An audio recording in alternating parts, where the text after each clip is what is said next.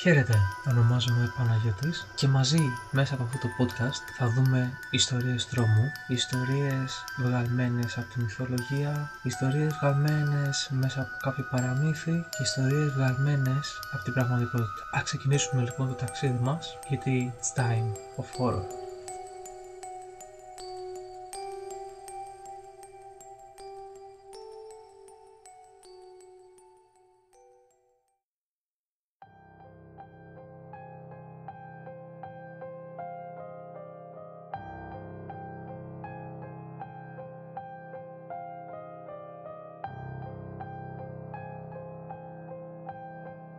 Καλώς ήρθατε στο bonus επεισόδιο του Time of Horror για τους 100 πρώτους ακολούθους στο Spotify. Σε αυτό το επεισόδιο θα διαβάσουμε τις τελευταίες δύο ιστορίες του βιβλίου «Ιστορίες με φαντάσματα» συν μία ακόμα ιστορία την οποία είχα γράψει πριν αρκετό καιρό και σκέφτηκα να τη διαβάσω και σε εσάς. Ας μην καθυστερούμε άλλο λοιπόν και ας περάσουμε στις ιστορίες μας γιατί it's time of horror.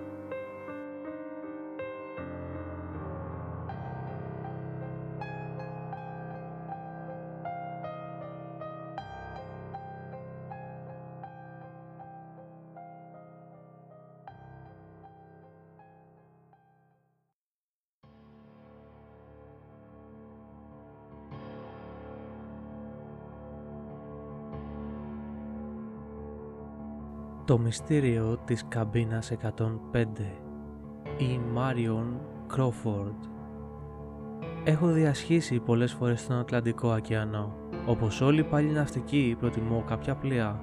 Το Καμτσάτκα ήταν ένα από τα αγαπημένα μου. Τώρα πια καθόλου. Τίποτε δεν μπορεί να με αναγκάσει να ξαναταξιδέψω με αυτό το πλοίο και θα σας εξηγήσω το γιατί. Ένα ζεστό πρωινό του Ιουνίου επιβιβάστηκα στο Καμτσάτκα. Ο καμαρότος με καλωσόρισε και πήρε τις αποσκευές μου. Καμπίνα 105 στην κάτω κουκέτα, του είπα. Ο καμαρότος με κοίταξε παράξενα. Ένιωσα άβολα. Που να με πάρει, είπε χαμηλόφωνα και με οδήγησε στην καμπίνα μου. Ήταν μια συνηθισμένη καμπίνα. Είχε αρκετό χώρο, μπες κουρτίνες έκρυβαν την πάνω κουκέτα. Ήλπιζα ότι θα ήμουν μόνος στην καμπίνα Αργότερα εκείνη τη νύχτα, αφού αφήσαμε την προβλήτα, απογοητεύτηκα όταν ανακάλυψα πως θα είχα παρέα. Ο συνταξιδιώτης μου δεν ήταν στην καμπίνα. Ήξερε ότι είχε έρθει γιατί η βαλίτσα του ήταν στριμωγμένη σε μια γωνία και η ομπρέλα του μαζί με μερικά άλλα πράγματα ήταν στην πάνω κουκέτα. Όταν μπήκε, εγώ είχα ήδη ξαπλώσει. Ήταν ένας πολύ ψηλός και αδύνατος άντρας, υπερβολικά οχρός, με ξανθά μαλλιά, φαβορίτες ή γκριζογάλανα μάτια. Δεν το ξαναείδα μετά από αυτή τη νύχτα στην καμπίνα 105. Κοιμόμουν βαθιά όταν με ξύπνησε ένας δυνατός θόρυβος. Κατάλαβα πως ο συγκάτοικός μου είχε πηδήσει από την κουκέτα του για να κατέβει στο πάτωμα. Τον άκουσα να ψάχνει να βρει το χερούλι της πόρτας. Ύστερα άκουσα τα βήματά του καθώς έτρεχε στο διάδρομο, αφήνοντας την πόρτα ανοιχτή πίσω του. Η πόρτα μπήκε ερχόταν καθώς το πλοίο κουνιόταν. Σηκώθηκα να την κλείσω και προσπάθησα να γυρίσω στην κουκέτα μου μέσα σκοτάδι. Ξανακοιμήθηκα, αλλά δεν ξέρω για πόση ώρα. Όταν ξύπνησα ήταν ακόμα σκοτεινά. Ο αέρας ήταν κρύος και υγρός. Η καμπίνα μύριζε παράξενα σαν να είχε βραχεί με θαλασσινό νερό. Κουκουλώθηκα καλά κάτω από τα σκεπάσματα και με πήρε και πάλι ο ύπνος. Άκουγα το συγκάτοικό μου να στριφογυρίζει στην πάνω κουκέτα. Για μια στιγμή μου φάνηκε πως τον άκουσα να βογκάει και υπέδεσα πως τον έπιασε ναυτία. Κοιμήθηκα μέχρι που ξημέρωσε. Το πλοίο κουνιόταν πολύ. Το αχνό φως που έμπαινε από το φινιστρίνι άλλαζε σε κάθε κούνημα. Έκανε φοβερό κρύο. Έκπληκτος είδα πως το φινιστρίνι ήταν ορθάνυχτο. Σηκώθηκα, το έκλεισα και αποφάσισα να αντιθώ. Η καμπίνα δεν μύριζε πια όπως την προηγούμενη νύχτα. Η κουρτίνα ήταν κλειστή στην πάνω κουκέτα. Ο συγκάτοικός μου κοιμόταν ακόμα. Ανέβηκα στο κατάστρωμα. Η μέρα ήταν ζεστή και συνεφιασμένη και το νερό ανέδιδε μια μυρωδιά λαδιού. Στο κατάστρωμα συνάντησα τον γιατρό του πλοίου. Δεν είναι από τα καλύτερα πρωινά, είπε ο γιατρός. Έκανε πολύ κρύο χθες τη νύχτα, απάντησα και στην καμπίνα μου είχε πολύ υγρασία. Υγρασία, σε ποια καμπίνα μένετε, ρώτησε ο γιατρός. Στην 105. Έκπληκτος είδα ότι ο γιατρός άρχισε να τρέμει. Τι πάθατε, το ρώτησα. Α, τίποτα, μου είπε. Όλοι όσοι μένουν σε αυτή την καμπίνα στα τελευταία τρία ταξίδια έχουν παράπονα. Πιστεύω πως υπάρχει κάτι εκεί. Δεν πρέπει όμως να τρομάζω χωρίς λόγο τους επιβάτες. Δεν με τρομάζει η υγρασία, του απάντησα. Δεν μιλάω για την υγρασία. Αφήστε το καλύτερα, είπε ο γιατρός. Έχετε συγκάτοικο. Ναι, έναν τύπο που τριγυρνάει στη μέση της νύχτας και αφήνει την πόρτα οθάνυχτη. Κοιτάξτε, είπε ο γιατρός με μια παράξενη έκφραση στο πρόσωπό του. Η καμπίνα μου είναι αρκετά μεγάλη. Θέλετε να μείνετε μαζί μου; Είναι πιο ασφαλές από το να μένετε στην 105. Μα τι λέτε τώρα, είπα ευνηδιασμένο από την προσφορά του. Στα τρία τελευταία ταξίδια, όσοι έμειναν στην καμπίνα 105 έπεσαν στη θάλασσα, μου εξήγησε με σοβαρότητα. Τα νέα με ξάφνιασαν. Το ύφος του γιατρού έδειχνε πως μιλούσε σοβαρά. Τον ευχαρίστησα για την πρότασή του, του είπα όμως πως ήθελα να παραμείνω στο δωμάτιό μου. Αφού έφαγα το πρωινό μου, επέστρεψα στην καμπίνα μου. Η κουρτίνα της πάνω κουκέτας ήταν ακόμα τραβηγμένη και υπέδεσα πω ο συγκάτοικός μου κοιμόταν ακόμα. Καθώς έβγαινα από το δωμάτιο, με σταμάτησε ένας καμαρότος και μου είπε πως ήθελε να με δει ο καπετάνιος. Πήγα στην καμπίνα του καπετάνιου και τον βρήκα να με περιμένει. Ο συγκάτοικό εξαφανίστηκε, μου είπε. Φοβούμαστε πως έπεσε στη θάλασσα. Έγιναν τέσσερις λοιπόν, αναφώνησα. Ο καπετάνιος φάνηκε ενοχλημένος που είχα ενημερωθεί για τους άλλους τρεις. Μου πρότεινε να διαλέξω για το υπόλοιπο ταξίδι μία από τις καμπίνες του πληρώματος για να κοιμάμαι. Του απάντησα πως προτιμούσα να κρατήσω τη δική μου καμπίνα, ιδιαίτερα τώρα που ήμουν και μόνος. Βεβαίως και μπορείτε να μείνετε εκεί που είστε. Θα προτιμούσα όμως να φύγετε από το 105 και να με αφήσετε να το κλειδώσω, μου είπε. Το δειλινό ξανασυναντήθηκα με τον γιατρό. Με ρώτησε αν είχα αλλάξει γνώμη όσον αφορά το δωμάτιό μου. Του είπα πως όχι. Σύντομα θα αλλάξετε όμως, μου είπε πολύ σοβαρά. Εκείνη τη νύχτα έπεσα στο κρεβάτι αργά. Δεν μπορούσα να σταματήσω να σκέφτομαι τον άντρα με τον οποίο μοιραζόμασταν την καμπίνα. Τον άντρα που είχε πνιγεί και ήταν πια νεκρός. Τράβηξα την κουρτίνα της πάνω κουκέντε για να βεβαιωθώ πως δεν ήταν εκεί. Καθώς έβγαζα τα ρούχα μου για να πέσω στο κρεβάτι, παρατήρησα πως το φινιστρίνι ήταν και πάλι ανοιχτό. Εξοργίστηκα και βγήκα έξω για να βρω τον Ρόμπερτ το καμαρότο. Τον πήγα στο δωμάτιο με το ζόρι και απέτυσα να μάθω γιατί άνοιξε το φινιστρίνι. Επιτρέψτε μου να σας πω, κύριε, μου εξήγησε ο καμαρότος, πως τίποτα δεν μπορεί να, κλα... να κρατήσει κλειστό αυτό το φινιστρίνι τη νύχτα. Ελέξτε το και μόνοι σας. Δείτε, το έκλεισε αρκετά σφιχτά. Δοκίμασα να ανοίξω το φινιστρίνι, αλλά ήταν καλά ασφαλισμένο. Ο Ρόμπερτ έφυγε και εγώ έπεσα στο κρεβάτι. Δεν ίσταζα όμως. Ήμουν ξαπλωμένος στη κουκέτα μου και κοίταζα το φως του φεγγαριού που έμπαινε από το φινιστρίνι. Πρέπει να κάθισα έτσι για καμία ώρα περίπου. Πάνω που ήμουν έτοιμος να κοιμηθώ, με ξύπνησε ένα κρύο κύμα αέρα και το πιτσίλισμα της θάλασσας στο πρόσωπό μου. Το φινιστρίνι ήταν και πάλι ορθάνυχτο. Σηκώθηκα για να το κλείσω ακόμα μια φορά. Καθώς το κοίταζα, άκουσα κάτι να κινείται στην πάνω κουκέτα. Γύρισα να δω και ας μην μπορούσα να διακρίνω τίποτα μέσα στο σκοτάδι. Άκουσα ένα αδύναμο βογγητό. Ήταν κάποιος εκεί; Όρμησα. Άνοιξα απότομα την κουρτίνα της πάνω κουκέτας και άρχισα να ψαχουλεύω με το χέρι μου. Κάποιος ήταν εκεί. Ο αέρας στην πάνω κουκέτα μύριζε απέσια, σαν βαλτωμένο θαλασσινό νερό. Το χέρι μου άρπαξε κάτι που είχε το σχήμα ανθρώπινου χεριού, ήταν όμως λίο, υγρό και κρύο σαν πάγος. Όταν τράβηξε το χέρι μου, το πλάσμα όρμησε κατά πάνω μου. Ήταν μια γλιώδης μάζα βαριά και βρεγμένη που είχε όμως φοβερή δύναμη. Όταν κατάφερα να του ξεφύγω, η πόρτα της καμπίνας άνοιξε αμέσως και το πράγμα αυτό πετάχτηκε έξω. Έτρεξα ξοπίσω του. Το έχασα όμως σε μια στροφή των διαδρόμων του πλοίου. Φοβερά ταραγμένος επέστρεψα στη καμπίνα μου, που μύριζε ακόμα βαλτωμένο θαλασσινό νερό. Εξέτασα προσεκτικά την πάνω κουκέτα, Περίμενα να τη βρω μουσκεμα στο θαλασσινό νερό, ήταν όμως τελείως στεγνή. Το φινιστρίνι ήταν για άλλη μια φορά ανοιχτό. Το έκλεισα καλά και λύγησα την προύτζινη ασφάλειά του καλού και κακού. Θα μπορούσε βέβαια να ξανανοίξει. Κάθισα στο δωμάτιο όλη τη νύχτα και σκεφτόμουν όσα είχαν συμβεί. Όταν ξημέρωσε επιτέλους η επόμενη μέρα, ανέβηκα στο κατάστρωμα για να αναπνεύσω λίγο καθαρά ο αέρα και να ξελαμπικάρει το μυαλό μου. Εκεί συνάντησα τον καπετάνιο και προσπάθησα να του εξηγήσω όσα είχαν γίνει την περασμένη νύχτα. Του είπα πως ποτέ δεν είχα φοβηθεί τόσο στη ζωή μου. Κοίτα, μου είπε, θα σου πω τι θα κάνουμε. Σήμερα το βράδυ θα μείνουμε μαζί στην καμπίνα σου για να δούμε τι θα συμβεί. Νομίζω πως κάτι θα ανακαλύψουμε. Αργότερα το ίδιο βράδυ ο καπετάνιος και εγώ κατεβήκαμε στην καμπίνα μου. Ο ξυλουργός του πλοίου ήρθε και σφράγισε το φινιστρίνι. Εξερευνήσαμε το δωμάτιο με προσοχή και όταν σιγουρευτήκαμε πως όλα ήταν εντάξει, κλειδωθήκαμε μέσα. Ο καπετάνιος κάθισε μπροστά στην πόρτα και εγώ στην άκρη της κάτω κουκέτας. Ο πρώτος άντρας που έπεσε στη θάλασσα ήταν τρελός, μου εξήγησε ο καπετάνιος. Οι φίλοι του δεν ήξεραν ότι ήταν στο πλοίο. Στο επόμενο ταξίδι. Τι κοιτάς; Τα μάτια μου ήταν καρφωμένα στο φινιστρίνι. Η μπρούτσινη ασφάλεια είχε αρχίσει να ανοίγει πολύ αργά. Ο καπετάνιος είδε μπροστά που κοίταζα και κοίταξε κι αυτός. Κουνιέται, είπε με κομμένη την ανάσα. Εκείνη τη στιγμή έσβησε το φανάρι που είχα αφήσει πάνω κουκέτα για να διαβάζω τη νύχτα. Ευτυχώς ερχόταν μέσα από το παραθυράκι της πόρτας το φως του διαδρόμου.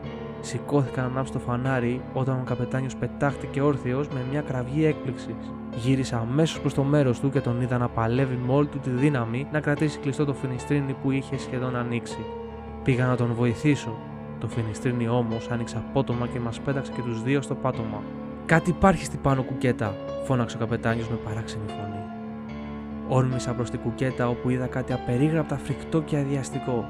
Έμοιαζε με σώμα ανθρώπου που είχε πνιγεί εδώ και πολύ καιρό. Παρ' όλα αυτά κουνιόταν και είχε δύναμη 10 ανδρών. Άρπαξα στα χέρια μου αυτό το πανούργο, συχαμένο και φρικτό πράγμα με όλη μου τη δύναμη. Τα κάτασπρα μάτια του με κοίτασαν. Μύριζε βρώμικο θαλασσινό νερό και τα μαλλιά του γυάλιζαν καθώς έπεφταν στο σάπιο του πρόσωπο. Παραλίγο να με νικήσει. Είχε τυλίξει το χέρι του γύρω από το λαιμό μου μέχρι που φώναξα και με παράτησε. Μόλις άφησε εμένα, έπεσε πάνω στο καπετάνιο. Ο καπετάνιος είχε σοριαστεί κάτω από το τρόμο και την έκπληξη. Το πλάσμα πάγωσε για μια στιγμή και μετά χάθηκε μέσα στο φινιστρίνι. Θέλετε να ακούσετε και άλλα; Τι άλλο να σας πω; Ο ξυλουργός αμπάρωσε γερά την πόρτα της καμπίνας 105. Αν τύχει να ταξιδέψετε με το Καμτσάτκα, μπορείτε να ζητήσετε την καμπίνα 105. Θα σας πούν πως είναι κατελημένη. Πράγματι, είναι κατελημένη από αυτό το νεκρό πλάσμα.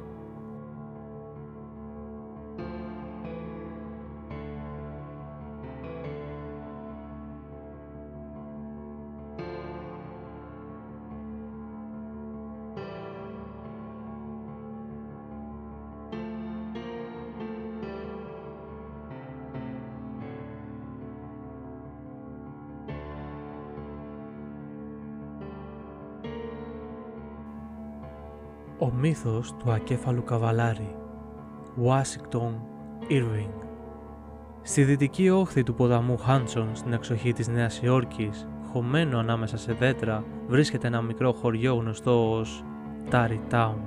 Σε απόσταση τριών χιλιόμετρων από το χωριό είναι μια μικρή κοιλάδα, ένα από τα πιο ήσυχα μέρη του κόσμου. Τη διασχίζει ένα μικρό ριάκι με μελωδικό κελάρισμα. Τα λιγοστά τραγούδια των ορτικιών και το ράφισμα του τρυποκάριδου είναι οι μόνοι ήχοι που σπάνε τη σιωπή.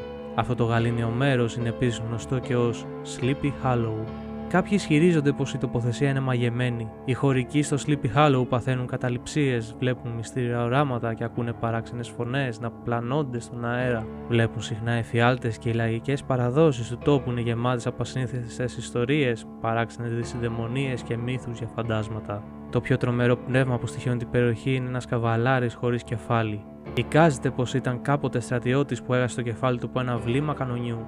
Οι κάτοικοι τον έχουν δει να καλπάζει με στη σκοτεινιά της νύχτας ψάχνοντας το κεφάλι του. Είναι γνωστός ως ο ακέφαλος καβαλάρης. Εκείνη τη μοιραία χρονιά ένας δάσκαλος που ονομαζόταν Ichabod Crane μετακόμισε στο Tarry Town του Connecticut. Ήταν ψηλός και υπερβολικά αδύνατος. Είχε στενές πλάτες, μακριά χέρια που κρέμονταν άχαρα από τις μανσέτες του και πόδια που έμοιαζαν πιο πολύ με κουπιά. Το κεφάλι του ήταν μικρό, με τεράστια αυτιά, είχε ψηλόλιγνο λαιμό και μια μύτη που θύμιζε ράμφος. Αν είχε αέρα και τον έβλεπες από απόσταση με τα ρούχα του να κυματίζουν, θα τον περνούσες για σκιάχτρο. Ο Ίκαμποντ έμενε κάθε εβδομάδα σε διαφορετική οικογένεια του Τάρι Τάουν. Ω αντάλλαγμα για την τροφή και τη φιλοξενία έκανε διάφορες μικροδουλειές και διηγόταν ιστορίες. Είχε ιδιαίτερη προτίμηση σε ιστορίες μαγείας και φαντασμάτων. Μετά το σχολείο ξάπλωνε σε ένα παρτέρι από τριφύλια και διάβαζε τρομακτικές ιστορίες μέχρι να πέσει στο σκοτάδι. Ύστερα, περπατώντας μέσα από το δάσος για να πάει στο σπίτι που έμενε εκείνη την εβδομάδα, η φαντασία του κάλπαζε. Στο πυκνό πέπλο της νύχτας, τα θροίσματα των φίλων μεταμορφώνονταν σε πνεύματα που ετοιμάζονταν να το επιτεθούν. Μια πηγολαμπίδα γινόταν το πύρινο μάτι κάποιου δαίμονα. Τα κροξίματα και τα τυβίσματα των πουλιών ακούγονταν στα αυτιά του Ίκαμποτ σαν τις κραυγές των απέθαντων. Δεν τολμούσε να κοιτάξει πίσω του από φόβο πως κάτι τον πλησίαζε. Για να απομακρύνει αυτές τις σκέψεις από το μυαλό του, ο Ίκαμπο τραγουδούσε ψαλμούς που αντιχούσαν σε όλο το Sleepy Hollow. Οι κάτοικοι απολάβαναν τόσο πολύ τα τραγούδια του που τον έπεισαν να τα διδάξει. Η πιο αγαπημένη του μαθήτρια ήταν η Κατρίνα Βαν Τάσελ, κόρη πλούσιου κτηματία. Ήταν μια 18χρονη κοπέλα με ρόδινα μάγουλα και σαγηνευτικούς τρόπους. Ο Ίκαμποτ φανταζόταν πόσο υπέροχη σύζυγος θα γινόταν και κυρίως πόσο υπέροχο θα ήταν να κληρονομήσει την όμορφη φάρμα του πατέρα της. Ο Ίκαμποτ όμως δεν ήταν ο μόνος θαυμαστής της Κατρίνα. Το κορίτσι το πολιορκούσε και ένας γεροδεμένος άντρας με φαρδιές πλάτες που ονομαζόταν Brom Bones. Ο Μπρομ ήταν ο ήρωας της περιφέρειας. Ήταν σκληρός, αλλά καλόψυχος και κρυβόταν πίσω από κάθε παιχνίδι και κάθε φάρσα που γινόταν. Αυτό και οι τέσσερι φίλοι του έκαναν πολύ θόρυβο τα μεσάνυχτα καθώς περνούσαν μπροστά από τα αγροτόσπιτα φωνάζοντας και κραυγάζοντας όσο πιο δυνατά μπορούσαν. Ο Μπρομ προκαλούσε θαυμασμό και δέος στους γείτονες. Οι πιο πολλοί άντρες τα έκαναν πίσω μπροστά σε έναν αντίπαλο όπως ο Μπρομ Μπρόουνς. Όχι όμως και ο Ίκαμπουτ Κρέιν.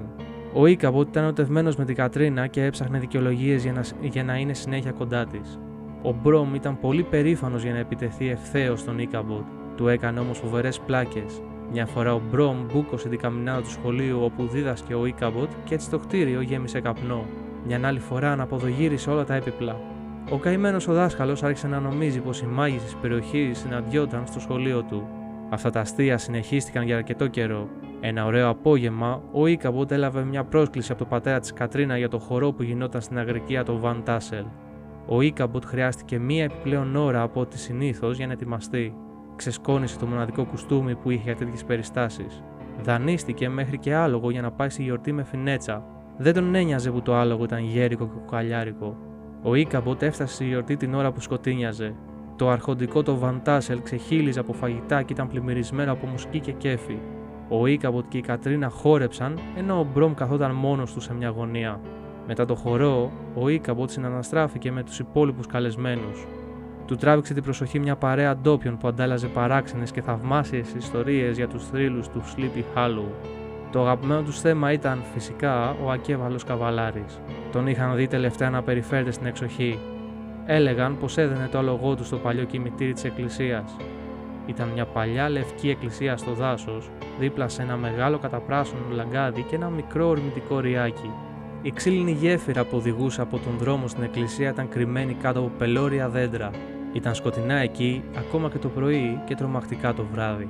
Αυτό ήταν το μέρος στο οποίο σύγναζε ο ακέφαλος καβαλάρης. Ένας γέροντας που δεν πίστευε στα φαντάσματα διηγήθηκε πως ακολούθησε με το άλογό του τον ακέφαλο καβαλάρη μέχρι που έφτασαν στη γέφυρα. Ξαφνικά ο καβαλάρης μεταμορφώθηκε σε σκελετό, έριξε το γέρο στο ριάκι και χάθηκε καλπάζοντας ανάμεσα στα δέντρα σαν αστραπή. Ο Μπρομ Bones που του άρεσε πάντα να επιδεικνύεται ισχυρίστηκε πως κάποτε είχε βάλει στοίχημα για μια γαβάθα Bones ότι θα κέρδιζε τον ακέφαλο καβαλάρη σε έναν αγώνα δρόμου. Ο Μπρομ θα νικούσε, όταν όμως έφτασαν στη γέφυρα που οδηγούσε στην εκκλησία, ο καβαλάρης εξαφανίστηκε αφήνοντας πίσω του μια πύρινη λάμψη. Ήταν μεσάνυχτα η ώρα που βγαίνουν τα φαντάσματα, όταν ο Ίκαμποτ ξεκίνησε μόνος με το άλογό του για το Τάρι Τάουν. Η νύχτα γινόταν όλο και πιο σκοτεινή. Το μυαλό του Ίκαμποτ ήταν γεμάτο από ιστορίες φαντασμάτων και δαιμονίων. Στη μέση του δρόμου υπήρχε ένα τεράστιο λυριόδεντρο. Υψωνόταν σαν γίγαντας πάνω από τα υπόλοιπα δέντρα. Μερικά από τα ροζεασμένα κλαδιά του άγγιζαν σχεδόν το έδαφος και μετά συνέχιζαν μέχρι τον ουρανό. Καθώς ο Ίκαμποτ πλησίαζε το τρομακτικό δέντρο, άρχισε να σφυρίζει. Του φάνηκε πως κάποιος απάντησε στο σφύριγμά του, αλλά ήταν μονάχα ο άνεμος που περνούσε από τα ξερά κλαδιά του δέντρου. Πλησιάζοντας κι άλλο, του φάνηκε πως είδε κάτι φρικτό να κρέμεται από στο μέσο του δέντρου. Ήταν μονάχα το σημάδι από έναν κεραυνό. Ξαφνικά άκουσε ένα βογγητό. Τα δόντια του έτριξαν από φόβο και τα γόνατα του κόλλησαν στη σέλα, αλλά είδε ότι ήταν μονάχα δύο κλαδιά που έτριζαν. Πέρασε δίπλα από το δέντρο ασφαλής. Νέοι κίνδυνοι όμως τον περίμεναν στον δρόμο του. Ο Ίκαμπον δεν είχε προχωρήσει πολύ όταν τα αυτιά του, που άκουγαν πολύ καλά, έπιασαν έναν ανεπαίσθητο ήχο. Στις σκιές στην άκρη του δρόμου είδε κάτι τεράστιο, μαύρο και πανύψηλο. Δεν κουνιόταν, έμοιαζε όμως με θεόρατο τέρας που ήταν έτοιμο να επιτεθεί. Ο Ίκαμποτ ένιωσε να σηκώνονται οι τρίχες του κεφαλιού του. Ήταν πολύ αργά για να κάνει μεταβολή και να το σκάσει. Άρχισε να τραγουδά ένα ψαλμό Τότε η μαύρη σκιά κινήθηκε προς το μέρος του. Μέσα στη σκοτεινιά, ο Ίκαμποντ έκρινε τη φιγούρα ενός μεγαλόσωμου καβαλάρη πάνω σε ένα δυνατό μαύρο άλογο. Ο άγνωστος κάλπαζε ακριβώς δίπλα στον Ίκαμποτ ακολουθώντας το ρυθμό του. Η σιωπή του ξένου ήταν αβάσταχτη. Ο Ίκαμποτ προσπάθησε να συνεχίσει την ψαλμωδία του. Το στόμα του όμως είχε στεγνώσει από τον φόβο. Αν και προχωρούσαν δίπλα-δίπλα, ο Ίκαμποτ προσποιήθηκε πως δεν έβλεπε τον ξένο. Σε λίγη ώρα έφτασαν στην κορυφή ενός λόφου Κάτω από το φως του φεγγαριού, ο Ίκαμποτ είδε πως ο συνταξιδιώτης του είχε γιγάντιο ύψος και φορούσε κάπα. Ο Ίκαμποτ παρέλυσε από φόβο όταν είδε επίσης πως ήταν ακέφαλος. Αντί το κεφάλι του να βρίσκεται ανάμεσα στους ώμους του, το κουβαλούσε πάνω στη σέλα του. Ο φόβος του Ίκαμποτ μεγάλωσε. Κλώτσισε το άλογό του ελπίζοντας ότι θα καταφέρει να τον αποφύγει. Το φάντασμα όμως τον πήρε από πίσω καλπάζοντας. Έτρεξαν γρήγορα μέσα σε κακοτράχαλα στενά μονοπάτια με τις όπλες των αλόγων να ξεσκώνουν πέτρες και να βγάζουν σπίθες σε κάθε δασκελιά. Ο Ίκα ποτέγυρε το μακρύ κοκαλιάρικο σώμα του πάνω στο λαιμό του αλόγου του, στο πανικό του να ξεφύγει. Έφτασαν στο δρόμο που οδηγούσε στο Sleepy Hollow. Το άλογο του Ίκαμποτ όμω έκανε ξαφνικά μια απότομη στροφή και έφερε το τρομοκρατημένο δάσκαλο στη σκοτεινή γέφυρα που οδηγούσε στη λευκή εκκλησία. Ο καβαλάρης συνέχισε να τον καταδιώκει, κερδίζοντας συνέχεια έδαφος. Στη μέση του ξέφωτου, ο Ίκαμποτ ένιωσε τα λουριά της σέλα του αλόγου να σχίζονται και της σέλα να φεύγει κάτω τα πόδια του. Προσπάθησε να κρατηθεί. Δεν μπορούσε όμως. Για να σωθεί, αρπάχτηκε από το λαιμό του αλόγου του καθώς η σέλα έπεφτε στο έδαφος. Άκουσε πίσω του το άλογο του ακέφαλου καβαλάρι να τυποδοπατά. Ο Ίκαμποτ κρατιόταν από το λαιμό του αλόγου όσο πιο σφιχτά μπορούσε. Δεν μπορούσε να κάνει τίποτα άλλο για να μην πέσει. Από ένα άνοιγμα στα δέντρα κατάλαβε πως η γέφυρα που οδηγούσε στην εκκλησία δεν ήταν μακριά. Αυτό είναι το μέρος στο οποίο εξαφανίζει το καβαλάρι, σκέφτηκε ο Ίκαμποτ. Αν φτάσω στη γέφυρα, θα σωθώ. Τότε άκουσε το ρουθούνισμα από το λαχανιασμένο μαύρο άτι του καβαλάρι που τον πλησίαζε. Νόμιζε πως ένιωσε τη ζεστή ανάσα του αλόγου στο σβέρκο του. Με μία ακόμα κλωτσιά στα καπούλια, το άλογο του Ίκαμποτ ξεχύθηκε πάνω στη ξύλινη γέφυρα και καλπάζοντας με θόρυβο πάνω στις ανίδε της έφτασε στην απέναντι πλευρά. Ο Ίκαμποτ τόλμησε να γυρίσει για να δει αν ο κέφαλος καβαλάρης θα εξαφανιζόταν μέσα σε μια πύρινη λάμψη όπως οι ιστορίες. Αντίθετα όμως, είδε το τέρας να μανιάζει πίσω του, να σηκώνεται στους αναβολείς και να του πετάει το κομμένο του κεφάλι. Ο Ίκαμποτ προσπάθησε να αποφύγει το μακάβριο αντικείμενο ήταν όμως πολύ αργά. Τον χτύπησε στο κεφάλι με φοβερή δύναμη. Ο Ίκαμποτ έπεσε στο χώμα καθώς το μαύρο άλογο με το φάντασμα του καβαλάρη τον προσπέρασε σαν σίφουνας. Κανείς δεν ξαναείδε τον Ίκαμποτ. Τα μόνα στοιχεία που απέμειναν από αυτή την ιστορία είναι μερικά ίχνη από ανθρώπινες πατημασίες στο χώμα, το καπέλο του Ίκαμποτ και μια λιωμένη κολοκύθα λίγο πιο πέρα. Πριν περάσει πολύ καιρός από την εξαφάνιση του Ίκαμποτ, ο Μπρομ Bones παντρεύτηκε την Κατρίνα Βαν Τάσελ. Όταν κάποιος ανέφερε τη μυστηριώδη εξαφάνιση του Ίκαμποτ Κρέιν, το πρόσωπο του Μπρομ έλαμπε από ικανοποίηση και πάντοτε ξεσπούσε σε γέλια όταν η κουβέντα έφτανε στην κολοκύθα. Πολλοί υποψιάζονταν πως ήξερε πολύ περισσότερα για το θέμα από όσα ήθελε να παραδεχτεί.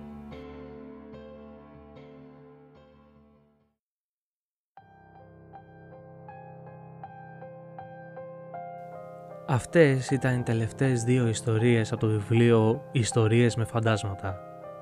Και τώρα, όπως σας υποσχέθηκα, θα διαβάσουμε τη δικιά μου ιστορία.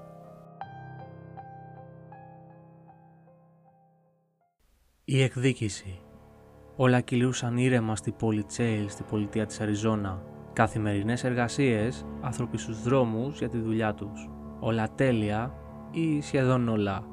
Ένα ξεχασμένο σπίτι στην άκρη της πόλης σου μαρτυρούσε τη μαύρη ιστορία της. Ήταν Ιούνιος του 1930. Μόλις είχε έρθει η οικογένεια από μια άλλη πόλη σε αυτήν για να ξεκινήσει μια νέα ζωή. Το νεαρό ζευγάρι μόλις είχε παντρευτεί και έτσι σκεφτόταν τη ζωή τους εδώ, χαρούμενοι με πολλά παιδιά σε ένα ωραίο σπίτι.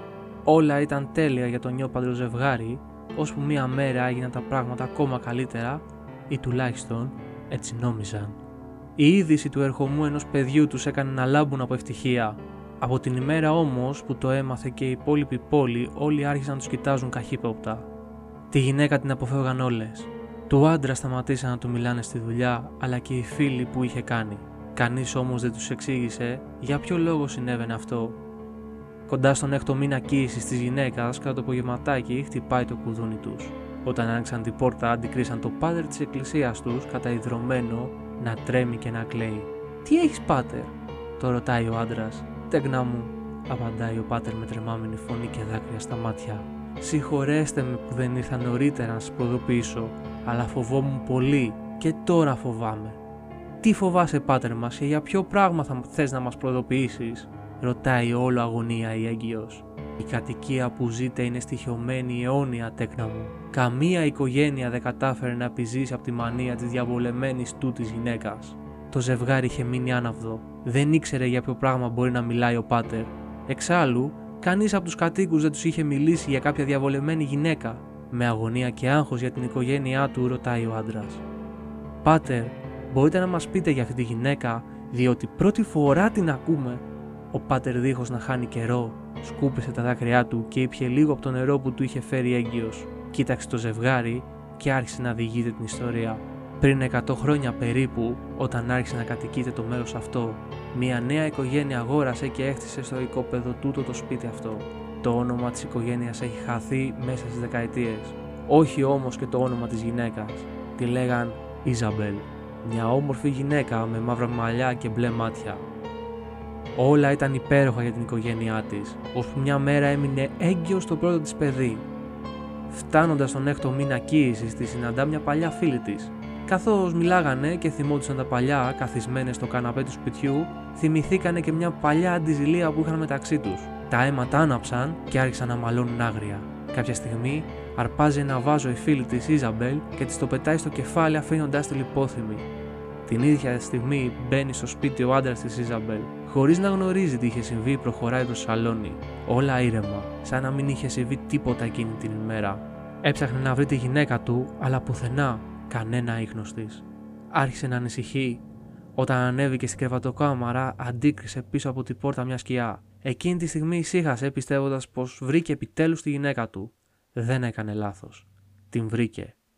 Ήταν κρεμασμένη, κατασκισμένη και με την κοιλιά ανοιχτή και το μωρό μισοφαγωμένο στο πάτωμα. Ο άντρας πάγωσε με το θέμα που αντίκρισε. Άρχισε να φωνάζει και να κλαίει. Γύρισε να φύγει και άρχισε να κατεβαίνει τις σκάλες. Στο τελείωμα όμως είδε μια γυναίκα να τον περιμένει. Ήταν η φίλη της Ιζαμπέλ. Το όνομα της φίλης ήταν Θήλιλ. Τρομακτική στην όψη με σατανικό γέλιο και μαύρα μα... μακριά μαλλιά, τελείως αλλαγμένη. Θήλιλ, τι θες εδώ, γιατί είσαι έτσι, ρώτησε ο άντρας. Δεν με λένε Θήλιλ. Το όνομά μου είναι Λίλιθ και ήρθα για εκδίκηση. Ούλιαξε και τα μάτια της γίναν κόκκινα σαν το αίμα. Τίποτα δεν κατάφερε να γλιτώσει τον άντρα της Ιζαμπέλ. Τα πτώματα βρέθηκαν μετά από εβδομάδες έπειτα από την καταγγελία που είχαν κάνει στη γειτονιά, αλλά και από τη δουλειά του άντρα διότι δεν τους είχε δει κανείς.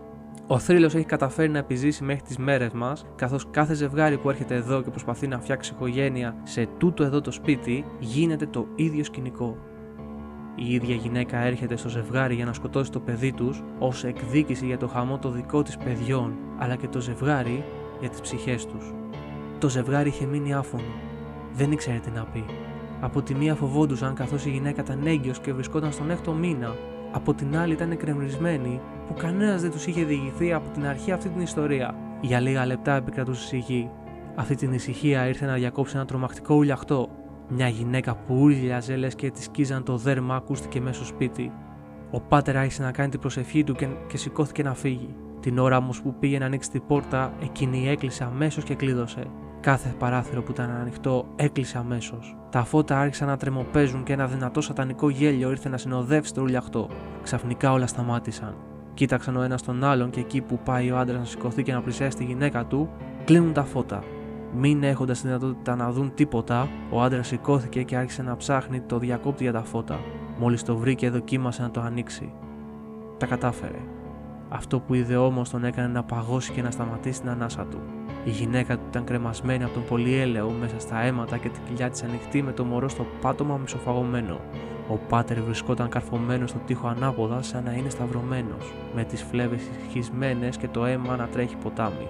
Τρελαμένος από το θέαμα, ο άντρας γυρνάει να φύγει για να φωνάξει βοήθεια. Εκείνη τη στιγμή μια όρατη δύναμη τον ακινητοποιεί. Δεν μπορούσε να κουνήσει τίποτα όσο και να προσπαθούσε. Η ίδια αυτή η δύναμη το γυρνάει για να δει τη γυναίκα πίσω από την ιστορία του Πάτερ, τη Λίλιθ, ακριβώς όπως την είχε περιγράψει, με μαύρα μακριά μαλλιά και σατανικό χαμόγελο. Πλησίαζε σιγά σιγά τον άντρα που κάποια στιγμή τον πλησιάζει και του λέει «Οι ψυχές σας είναι δικές μου τώρα» και αρχίζει να γελάει σατανικά. Την ώρα που πάει να τον μαχαιρέωσει εμφανίζεται το πνεύμα της πρώτης αδικοχαμένης κοπέλας, της Ιζαμπέλ, με δυνατή φωνή φωνάζει στον άντρα. Φύγε από το σπίτι. Φύγε να γλιτώσεις και μην ξαναγυρίσεις παρά μόνο για να κάψεις αυτό το καταραμένο σπίτι. Για μια κίνηση πέταξε τη Λίλιθ μακριά. Ο άντρας απελευθερώθηκε και άρχισε να τρέχει μακριά από το σπίτι. Ποτέ δεν κοίταξε πίσω. Ξαναγύρισε μόνο μια φορά ακόμα, όπως του είπε το πνεύμα της Ιζαμπέλ, για να κάψει το σπίτι. Τα ονόματα της εγγύου και του Πάτερ ήταν Βικτόρια και Πίτερ. Το όνομα του αντρός δεν το θυμάται κανείς. Όλα τα αρχεία του εξαφανίστηκαν μυστηριωδώς την ίδια μέρα που κάηκε το σπίτι. Ούτε κανείς δεν το ξαναείδε ποτέ. Στη θέση του σπιτιού πλέον δεσπόζει μια πανέμορφη εκκλησία. Το μόνο παράξενο είναι πως κάθε βράδυ στις 3 τα ξημερώματα ακούγεται ένα τρομακτικό ουλιαχτό γυναίκας. Κάποιοι λένε πως είναι η Λίλιθ που βασανίζεται εγκλωβισμένη στους τοίχου της εκκλησίας. Κανείς δεν ξέρει την αλήθεια όμως. Το μόνο σίγουρο είναι πως η Ιζαμπέλ κατάφερε να πάρει την εκδίκησή της για το χαμό του αγέννητου παιδιού της, του άντρα της, αλλά και εκείνης από τα χέρια της διαβολικής Λίλιθ, σώζοντας τον σύζυγο της Βικτόρια και σταματώντας την από άλλους φόνους.